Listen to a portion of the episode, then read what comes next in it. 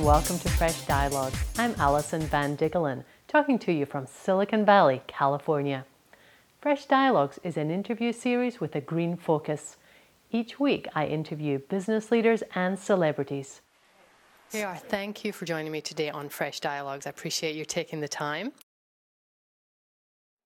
Can you talk about how affordable it might be? I've read that um, ten thousand is uh, ten thousand dollars is a target. Don't use any all numbers. speculation? Yeah, that's all speculation. Okay. So all that I can simply tell you is, if it needs mass market adoption, it needs to be affordable.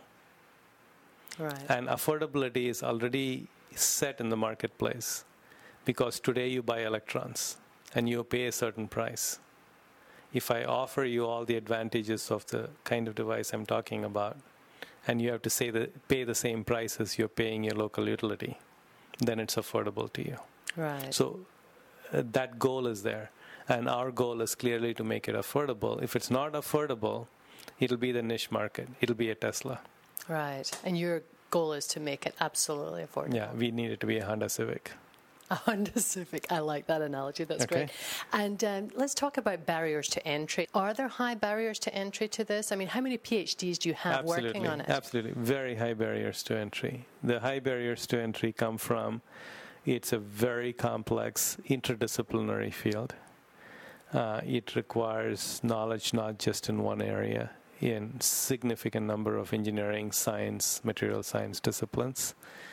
And the development of all that technology, the process know-how, is fairly complex and it's a significant amount of capital, and I can't give you the number, that needs to be invested over a long period of time to get it to where it needs to be. Those becomes those become the barriers to entry.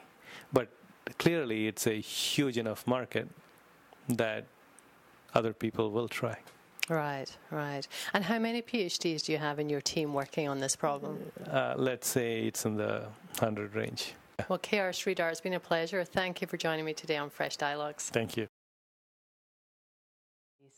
Check out freshdialogues.com for interviews with Paul Krugman, Martin Sheen, Tom Friedman, and many others.